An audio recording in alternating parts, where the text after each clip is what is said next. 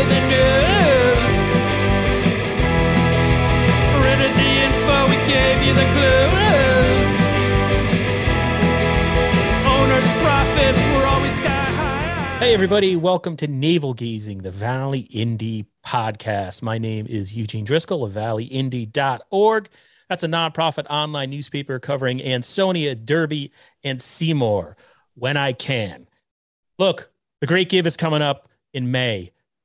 The Valley Indy needs your support. I'm just going to throw that out there. We desperately need your support. There's a lot going on, right? The Valley Indy's got to keep an eye on what's going on in Ansonia, Derby, and Seymour, and we can't do it unless we have support from the reading public. So now that that's out of the way, I want to welcome back to the broadcast Mr. John Marini. You know him as, well, he's a man of many hats. He's the Corporation Counsel for the city of Ansonia. He's a member of the Knights of Columbus up in Seymour. And all that we're going to talk about during the next 30 minutes or so. Welcome back to the broadcast, Mr. Marini. Hey, Eugene. Thanks for having me on. And my pleasure, my pleasure. So I'm completely ill-prepared. I'll apologize in advance. It's just been one of those days, you know, getting the kids from school or having them dropped off and then keeping everybody in line and trying to do the homework and all that good stuff. But John is on because first we want to talk about, well, spoiler, we have two subjects we're going to talk about. A screening coming up this Saturday at the Strand that is for a very worthy cause. And then in the second part of this broadcast, John and I are going to talk about a lease agreement that was just signed in a matter of hours, the last few hours, involving the city of Ansonia and the privately owned Ansonia Opera House. So that's the agenda. So first, John, what is coming up? The where, when, and why? What is coming up at the Strand Theater on Main Street in Seymour? Great. Well, again, thanks, Eugene, for having me on to talk about Godzilla. It's always great to talk about Godzilla, and you never need to really be prepared, you know, to talk about monster movies, right? You got to help me out. So you mentioned, you know, Valley Sentinel, a nonprofit, and Knights of Columbus is a nonprofit as well, operating in Seymour at the Strand Theater. Every show we do at the Strand is a dual purpose. It's raising money to upkeep the historic Strand Theater, located at 165 Main Street, Seymour, right in downtown, right across from the train station. But also it is a nonprofit that donates to charitable groups in the area. But next week's show, Saturday's show, is a little special as we're specifically raising money to give to the Knights over in Ukraine to help with humanitarian efforts, given the crisis over there, specifically involving the Ukraine refugees who are being forced to leave Ukraine, get them out of harm's way. And so what we're going to do is we're going to put the proceeds towards that effort, go from one Knights Council here in the United States over to Ukraine, and see what we can do to do, you know, our best to contribute to that situation. Yeah, and good on you and good on the Knights of Columbus. Like I said, that is a incredibly worthy cause. All the news coming out of Ukraine is just so depressing. I think I read today 7% of the population has been displaced or has left the country. Something like 10 million people or something like that have been, if they're not out of the country, they don't have anywhere to live at the moment. So the need is just crushing. So, and this is a lot of individuals, Eugene, with ties back to that area. Right. A lot of Valley folk have ties back to whether it be the Ukraine, Poland. Myself, my grandparents were from Slovakia. I have great grandparents actually from the Ukraine. So even though the ties may be a little distant, you actually have a lot of connections, a lot of ties back to this area. And everyone, of course, wants to stand up for democracy and against what Russia is doing here. So it's a show of solidarity, and whatever little bit we can do to help, you know, we want to do that. And we're recording this on Monday, March 21st, the Strand over the weekend, or maybe it was Friday, had a screening of The Quiet Man. Yep. The ultimate, at least in my house growing up, the ultimate Irish movie, and one of the best fistfights ever recorded on screen. So, and proceeds from that was for the same purpose here. So maybe I'll share my screen if I can figure this out. I'm not all fancy John Marini Corporation Counsel who can share screens, you know, the snap of the fingers. I'm still getting used to this stuff. But here, hopefully, is a Facebook page that you can see. And there it is right now, coming up Saturday, March 26th. There's a Godzilla double feature. And then if you, and this is Sci-Fi at the Strand, if you go to Sci-Fi at the Strand on Facebook or use Google, right? We can all figure this out. You can get a way to get tickets. You see the link right there. So this is a double feature, John. And this is what, like the third Godzilla double feature you've had up there in Seymour? This is the fifth we've had since summer 2019. And so this particular one, and you see, this is a, you know, real work of art over here. You got Godzilla, you know, he's stepping on Putin. I just noticed classy that. Work here. And I wouldn't be surprised if this wasn't displayed at the Arts Gallery in downtown Ansonia sometime you should in the put, future. Can you print this out and put it up for auction? I'm sure that would, I should do that. Maybe display it over at the Valley Sentinel headquarters. That's well. That's my basement right now. I did pay rent on Seymour. I'm going to have to return, but yeah, there's Pummel Putin. So we're trying to get the message across any way we can. So Sci-Fi at the Strand is sort of this arm of the Strand, right? An arm of the nonprofit that's specifically pushing these sci-fi movies. Most of them have been Godzilla movies, 5 of them, right? And Saturday night, we're doing a double feature, 2 Godzilla movies from the early 2000s, right? One is called Godzilla 2000, the other Godzilla versus Megaguirus. I was going to say, like, those that are like, Godzilla versus who? I this may be, you know, for those that aren't, that maybe don't speak that language. These are old school Toho produced Godzilla films, you know, the original Japanese company that originated Godzilla back in the 1950s. So this is a man in a suit. While there is some CGI here by this time, it's not Godzilla, right? So we have the old school, you know, guy in a suit. We have the old school miniatures that he's stepping on. So there's plenty of cheese here. There's plenty of humor here. This isn't the slick computer-generated imagery that you see in the most recent series. But at the same time, this is Godzilla the way he was meant to be. Exactly. Your old school Godzilla fans understand that, right? There's a big difference between the Japanese-style Godzilla and the American-style Godzilla. And I think there's always going to be that bias there. And so we're really happy to put these 2 that you may not see in this context. You know, the spotlight always tends to go to the classics from the 50s and the 60s, like the original and Mothra versus Godzilla and King Kong versus Godzilla. But these are 2 that, you know, maybe you'll catch on TV, but to get the experience of seeing them in the theater, that's kind of rare. And it's not just the double feature. There's a lot around it as well.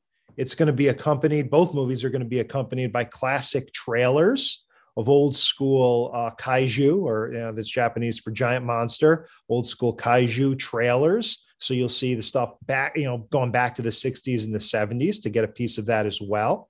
And there is a raffle, and you are entered free with every ticket into this raffle. And of course, it's going to be a lot of stuff like this. We got Godzilla himself. I think we got 6 of these. You know, so you got your Godzilla vinyls that we're going to give away. Oh, wow. Beautiful. We got larger ones. And got whatever's sitting around John's office. And you come across this stuff all the time in my office, right? But these are special. This in particular, these larger vinyls. This is from the guys. What's a vinyl? I don't know vinyl from records. They're made out of vinyl. Yeah, you can't play them. You know, you can't put them on the record player, but they're made out of vinyl. Oh, right. Okay. So this is a tradition going back to the very early days in the 60s when, you know, when the Godzilla got very popular overseas in Japan.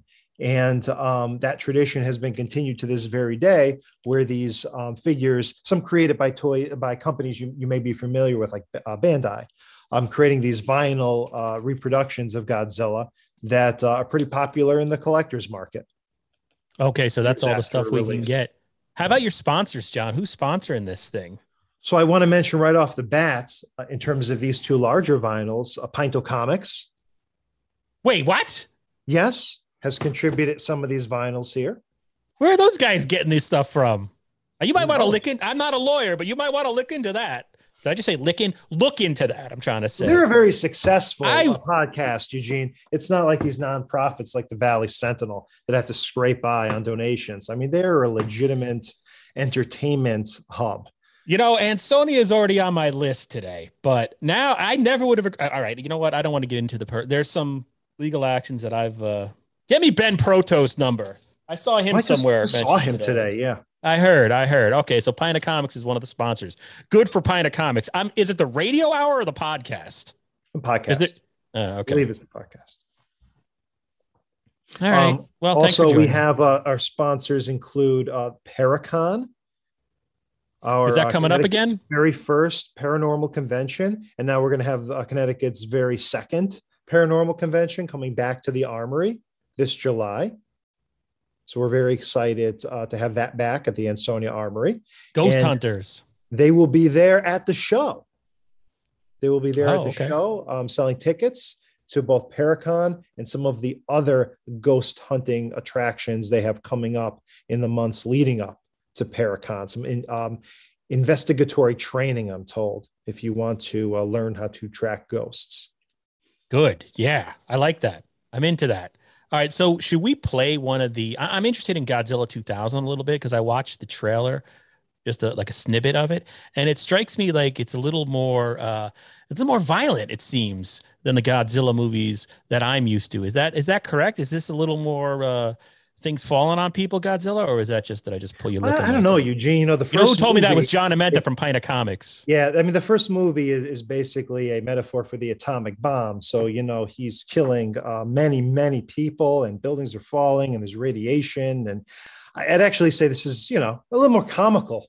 But yeah, it's probably a little more aggressive than the 60s stuff, right? The silly 60s and 70s stuff, I'd say. Okay, so here it is. We'll play a little bit of this, and hopefully I don't blow out everyone's speakers. Also, before we begin, I just got a note. It's like so this is from 22 years ago, and the guy who's doing the narration is the same guy who did like every narration from 1980 to 2016. Die Hard. It'll blow you through the... shut up.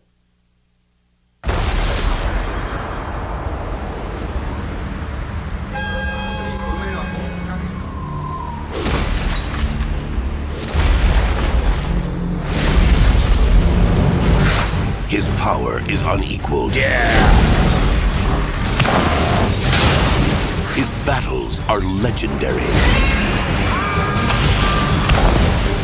His return is near. The guy didn't. This could be the end of civilization. Get ready. I've spotted him. For the 23rd big screen appearance of the world's biggest star. Godzilla! Oh, we could stop it right there.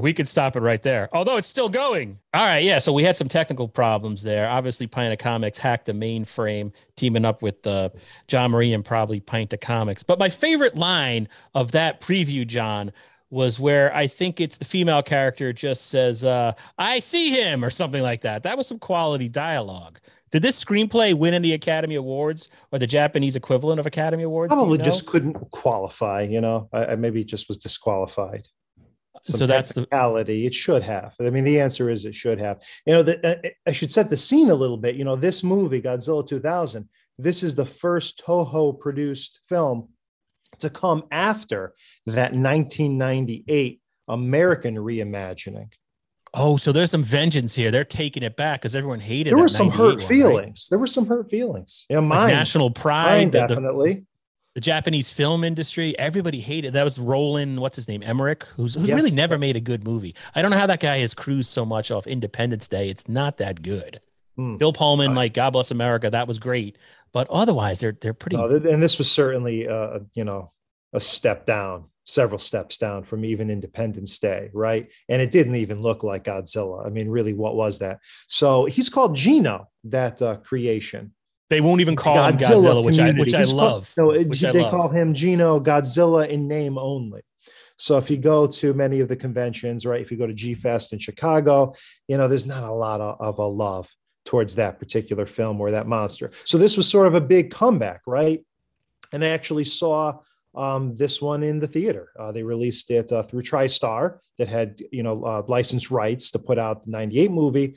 And you see TriStar was there, the imprint at the beginning of this one that got it back into theaters. That original Godzilla, the Japanese Godzilla, had not been in American movie theaters since the 80s. And we talked about this years ago in 2019.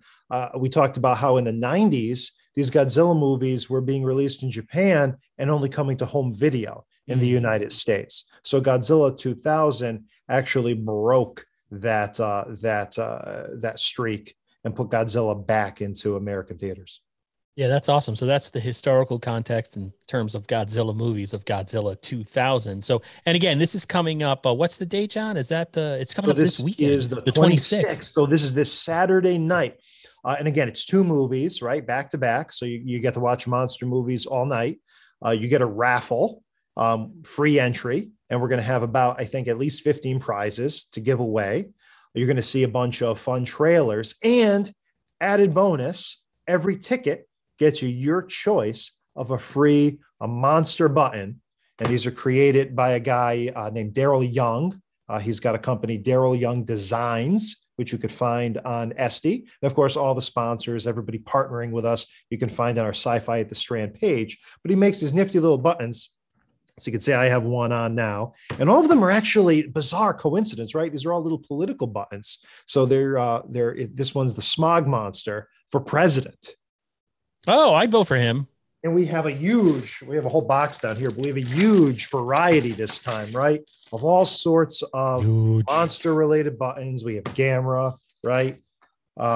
We have Destroya, who's another Godzilla monster. We have Ultraman monsters. If you watch the Ultraman series, of course, we have Godzilla. Goldar. We have some random Japanese... creatures, like He-Man, heroes from both film and television, and so there's a whole giant box worth of all these buttons. Look at these. So we're going to have one with every ticket, and you get your choice of character as long as supplies last. Wow! So you can see a movie, you can support the people of Ukraine, and you can get a free button, all like a pin. I'm sorry, or a button pin, right? Yeah, right. Tomato, tomato. Politicians are always, you're always correcting me. It's going to set me off. So it's this Saturday coming up. You can get tickets in advance by searching Sci-Fi at the Strand on Facebook and then go to the Eventbrite link or Google. I can imagine, can you buy tickets the night of? Oh, look at that. You can certainly buy tickets the night of, but the price does go up a little bit at the door. I think it's $1 more expensive thereabouts if you buy it at the door versus ordering online. Is Pinto Comics showing up? They're not showing up, right? They're not going to show their faces. I don't know. Are you showing up? That's the question, Eugene. It's my daughter's birthday. She's in third grade. And there's no better treat than to take her for a Godzilla double feature. That's what I'd want for my birthday. I'd be very happy. She would. I mean, I could bring an extra button. We'll throw in a giant robot. Have you ever escorted a child out of a movie screening? Because that's she would not sit still for Godzilla double feature. It just would not happen, and I don't want to have to write that headline. John Marini kicks child out of movie theater. So it's gonna have to be a hard pass out of my concern for you. But the people feel free to. I have a parking space across the way. Somebody can use that because I'm not gonna be able to make that one. All right, so let's change gears. Anything else you want to add about that, John, that I haven't asked you? Well, I mean, the shows are fun. It's for a good cause. Again, it's a reasonable price. I think it's $12. Gets you two movies, gets you entered into a raffle, gets you a button, and it is a lot of fun. And we do get a lot of fans. I'll say, it's a lot of you get a lot of younger fans. A lot of little kids, which always surprises me, who are into Godzilla and not just the newer movies either. You have a lot of fans who must have some parents with some good taste, as you get a lot of fans, young fans of the original series there. And it's kind of neat to have an opportunity to gather all those fans in one place and not have to go out to somewhere like Chicago once a year for G-Fest, to locally have an event like this, which is why we're going to keep going. We are branching out into some other films beyond Godzilla. I think Spaceballs is going to be our next show in a couple months. But we're always going to be coming back to Godzilla. Listen, I want to do a double feature. I always try to get Larry to do it, but he just never returns my emails. Scary Larry Dwyer of Derby, of Connecticut Cult Classics, who puts on these double features at the Strand as well.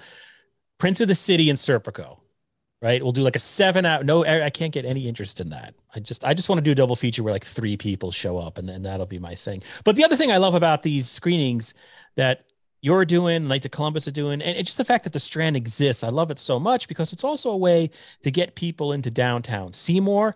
Downtown Seymour has restaurants popping up all over the place. You know, I just saw The Batman at a multiplex, but it was like, I'll name it. It was in Trumbull, but you're kind of like isolated. But what's great about you can even pop down to Main Street, Ansonia, get a bite to eat there, take 115 up.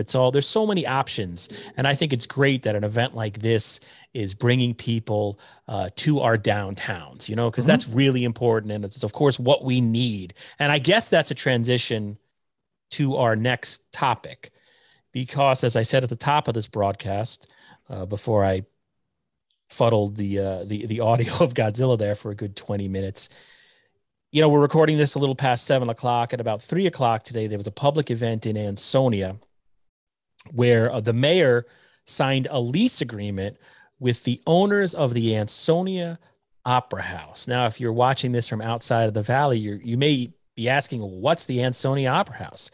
And you're probably asking that question because it's sat empty for a very long time, but we're talking about a building that is in the heart of Ansonia on Main Street, downtown, that I think has been vacant since 1971.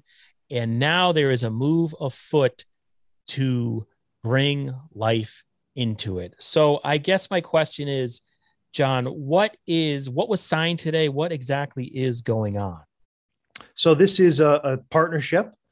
And it's actually, a great thing. It's a partnership that spans, from the owner to the city to individuals, right? That had no stake in the game, coming out of the woodwork to band together to get this project moving, across political aisles even, to really bring back this historic Ansonia site. The Ansonia Opera House. And I think you're right. A lot of people would say, wait a minute, Derby has an opera house. Ansonia doesn't have an opera house. But hidden away in 100 Main Street, the upper floors of 100 Main Street, same building that houses Crave, right? I think everybody knows where Crave is.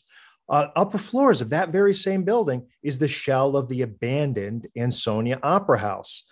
Still there with a stage, a balcony, seats, but long since abandoned. 1971 was the last time any activity was going on there. And even then it was sort of random activities like roller skating, an office for alcohol services, drum lessons, a dentist.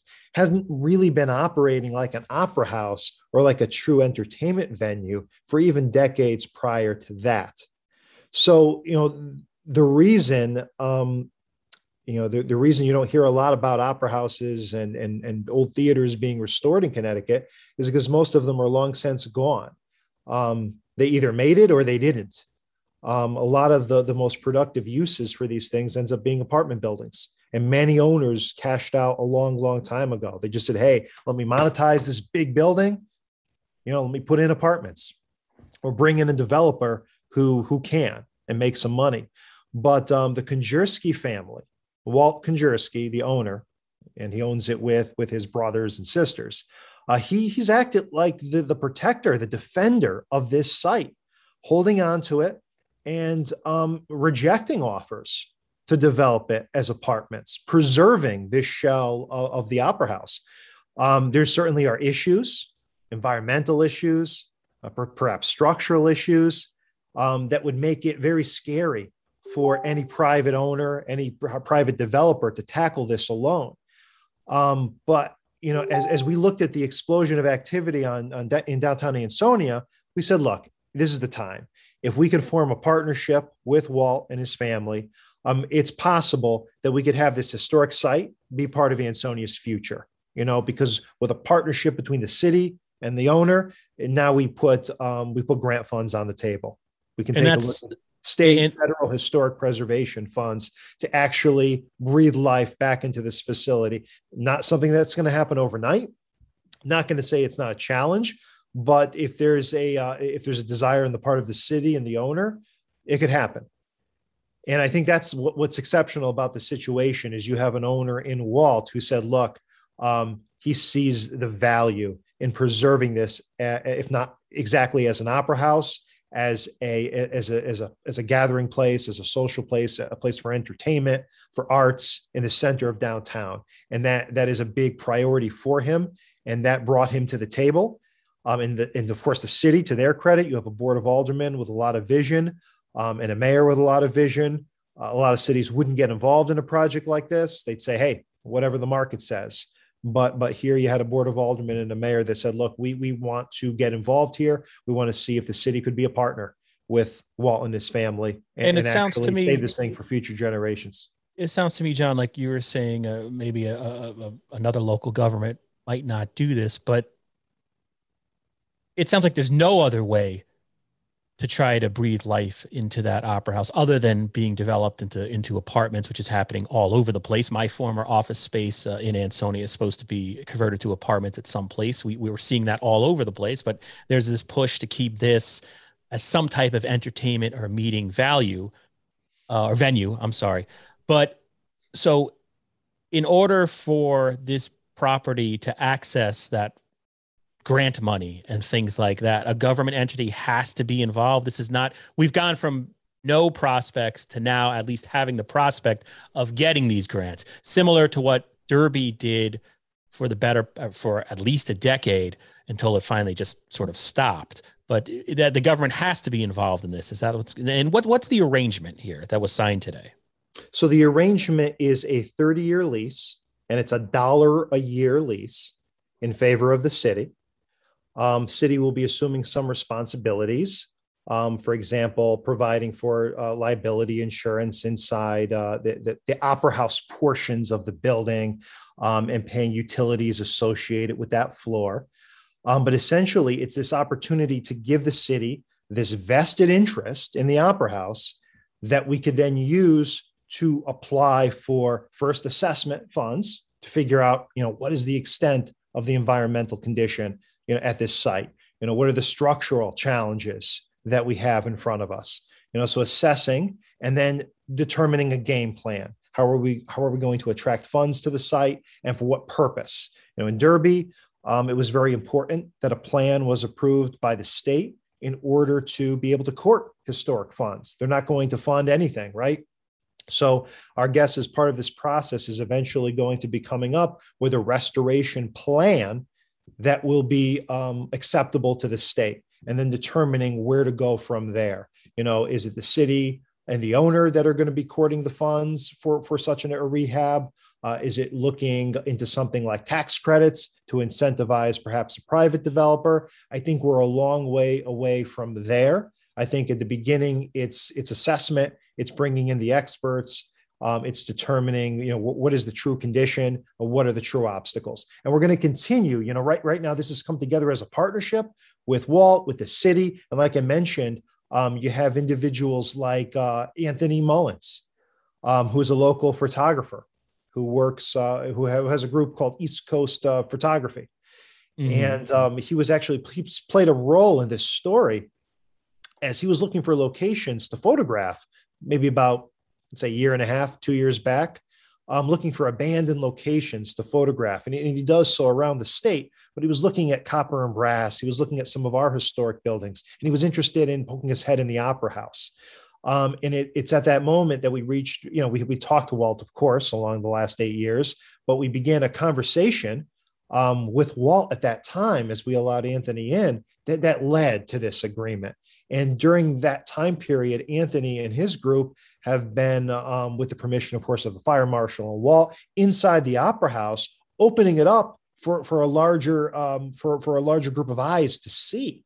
And the response has been tremendous, from local photographers wanting to come down and see inside, to a former professional wrestler who had worked with the WWE, coming down, a female wrestler, to take publicity photos at the site.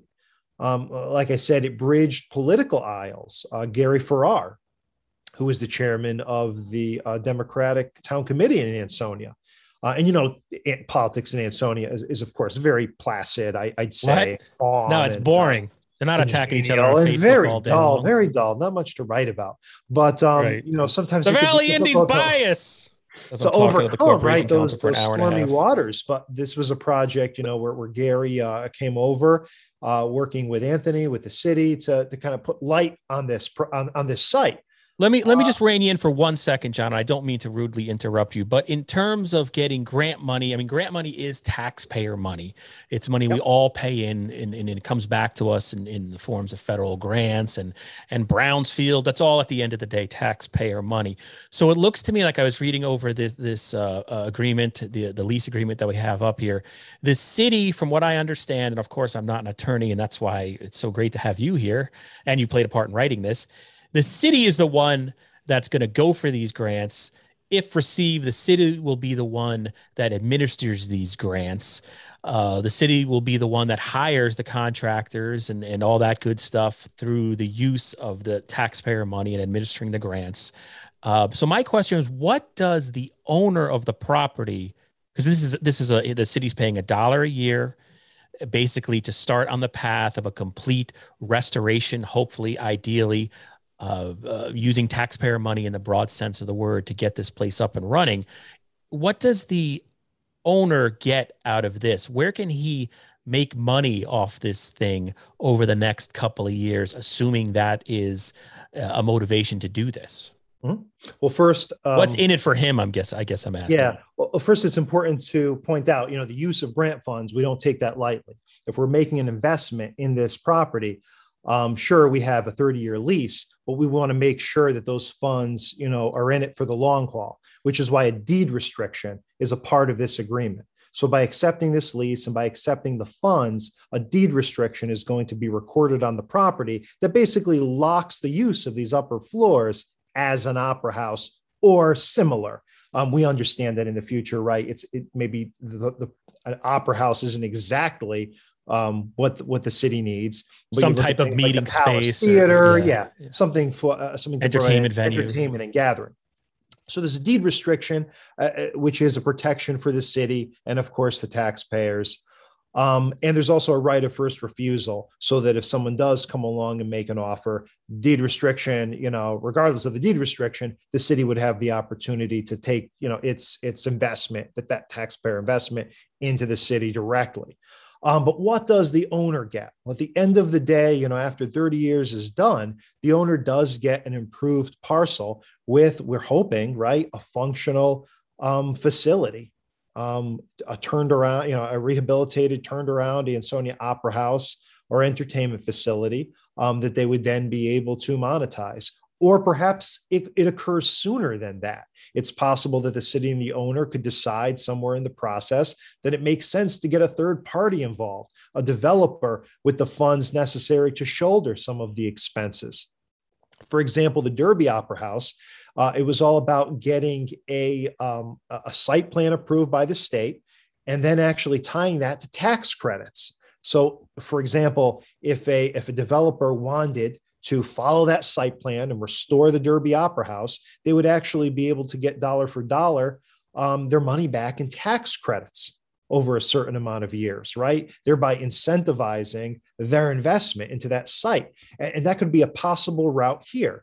The thing is, with the Ansonia Opera House, we're not where Derby is right now. We're further back. So there's still a lot of assessment, a lot of studying to do. But I can say we're going to do it as a team the same way we got to this point. So the Ansonia aldermen will be appointing an opera house commission that will consist of representatives from the city. The owner, Walt Kanjorski, is going to be on it, along with the individuals that have helped get us to this point. And these are, of course, going to be public meetings. So we're going to love to hear from the public. And we're all going to be learning and planning next steps together here. So it sounds to me, if I repeat this back to you, it sounds like the gentleman purchased this opera house, I get, in the 70s? Is that he's owned it for a very long time? At an auction, I believe, in the 80s. In the 80s, okay. The family, I believe the father. Okay, so this was sort of a family investment, a family property that the current generation is sort of kept close to their hearts, it sounds like. And now they're not looking to turn it into apartments, but they have this deal now where the city can come in and do a lot of the work, essentially, to get the thing up and running, with the hope of one day he can either sell it or turn a profit somehow in that manner. Is that basically? Yeah. And I think that from Walt's perspective, you know, his ultimate goal here is to see this preserved as an opera house, to see this, you know, to see it on a course where it's going to be restored. Without that mindset, this deal wouldn't be possible, because if it was solely about him monetizing this property, we all know that space in downtown Ansonia is now in high demand. You see multiple apartment projects ongoing. I believe I can say I know for a fact that he has been approached by developers who would love to turn those upper floors into apartments. And if his desire was to simply monetize, real estate market is very good for sellers right now. He could certainly cash out now.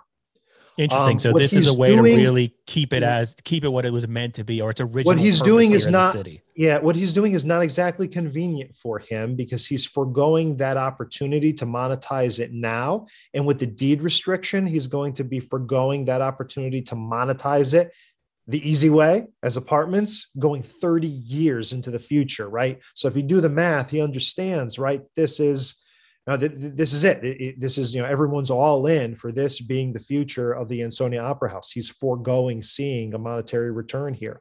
So I think this is very altruistic on the part of the owner here to have this development serve of a higher purpose for the city. You know, we are willing to roll up our sleeves and to be involved in the project, because we know this is a unique resource, and we don't want to say goodbye to this opportunity in our developing Main Street. You know, so much changes. We talked at the signing today. So much will change in downtown Ansonia. But we would love for this particular site to be part of the city's future as well. And while we have all parties in agreement and sharing this interest, we thought, hey, you know, let's go for it. And with the agreement of the 14 aldermen and with the owner, you know, we're on our way of finding out whether or not the Ansonia Opera House can be saved.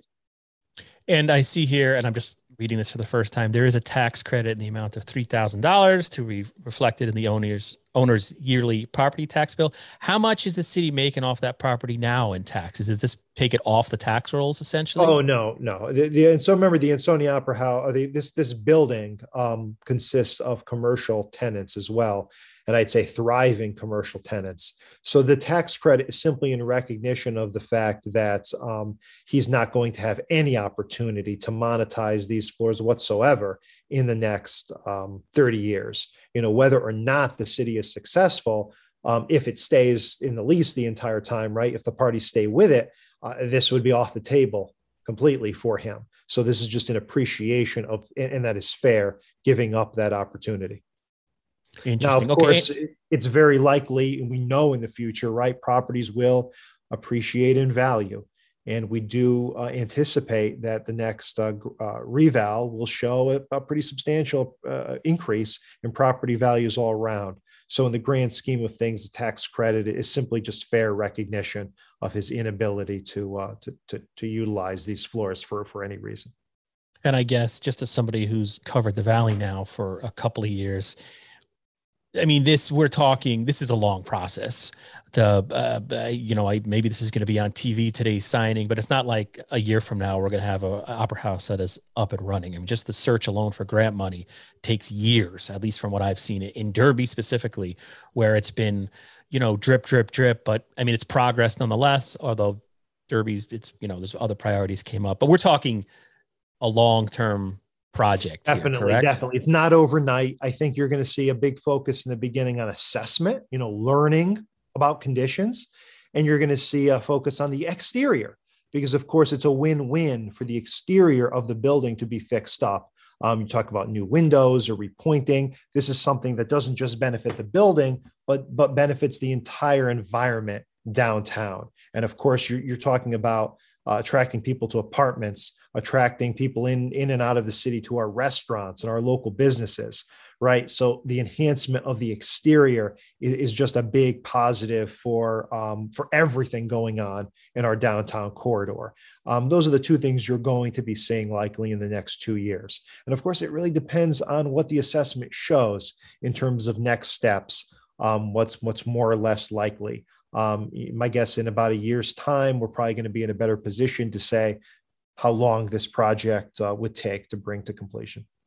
And then you had mentioned this commission that's going to be set up. When's that going to happen? I'd say probably next Board of Aldermen meeting, we'll have names to start the group off. So we could start talking in earnest about, you know, getting those dollars for assessment and going from there. Okay. All right. So that was, I mean, what other podcast? I know you have some love for Pinto Comics, I guess, and whatever podcast Scary Larry Dwyer does, but name another podcast that starts off talking about Godzilla and then is screen sharing a lease agreement between a municipality and a opera house owner. Come on. It doesn't happen anywhere else. There's probably not another corporation council in the state of Connecticut who also has a interest in Godzilla and then getting like long in the muck and mire projects off the ground, which is sort of a pattern in Ansonia, where these things that a decade ago you would have just said, whatever, Ansonia, Marini's dreaming, but things are happening. If you drive on Main Street, things are happening. You can't deny that. So anyway, that's that. Anything else you want to add, Mr. Marini? Again, want to point out that it all does circle back, right, to the Valley, to getting energy into the downtown of Ansonia, of Seymour. You know, I think we all realize that the Valley as a whole has been overlooked. There's no reason for that. You know, there's a lot of unique attributes of these Valley towns and cities. Wait, is this going to turn into a campaign commercial for Josh Stewart? Is that what's going on? I can't go in that direction, but thank you. Thank you for mentioning that. I was going to point out, my new favorite activity is seeing City of Ansonia photos and then picking out the new candidate. Oh, no, all the photos. That's very cynical, Eugene. I was actually going to say, I was going to lead up to, and watch the social pages for Larry's next feature, because on the heels of Godzilla, going into April, he's bringing killer clowns from outer space and the 80s version of the Blob, both from 88.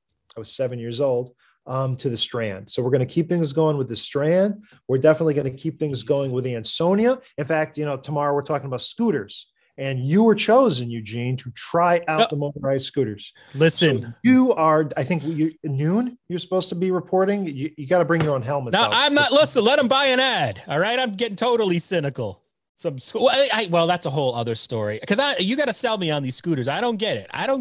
What do we need scooters? What does Ansonia need scooters for? First of all, when you get down near like where the Chinese restaurant is, the sidewalk is sort of, I'm doing this. Like, I have trouble walking. That's going to make the experience a lot more fun. I'll sue. You know what? I'll show up and I'm going to sue. No, you got to sign a liability waiver to get on one of these motorized scooters that's going to take you seamlessly, right, from one end of Main Street to the other. You'll go from the Opera House all the way down to Target.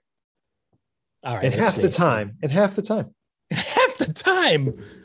All right, it reminds me of what is it, WALL-E, when everyone's on the ship and they are in those chairs like this. It's like I could go for something like that.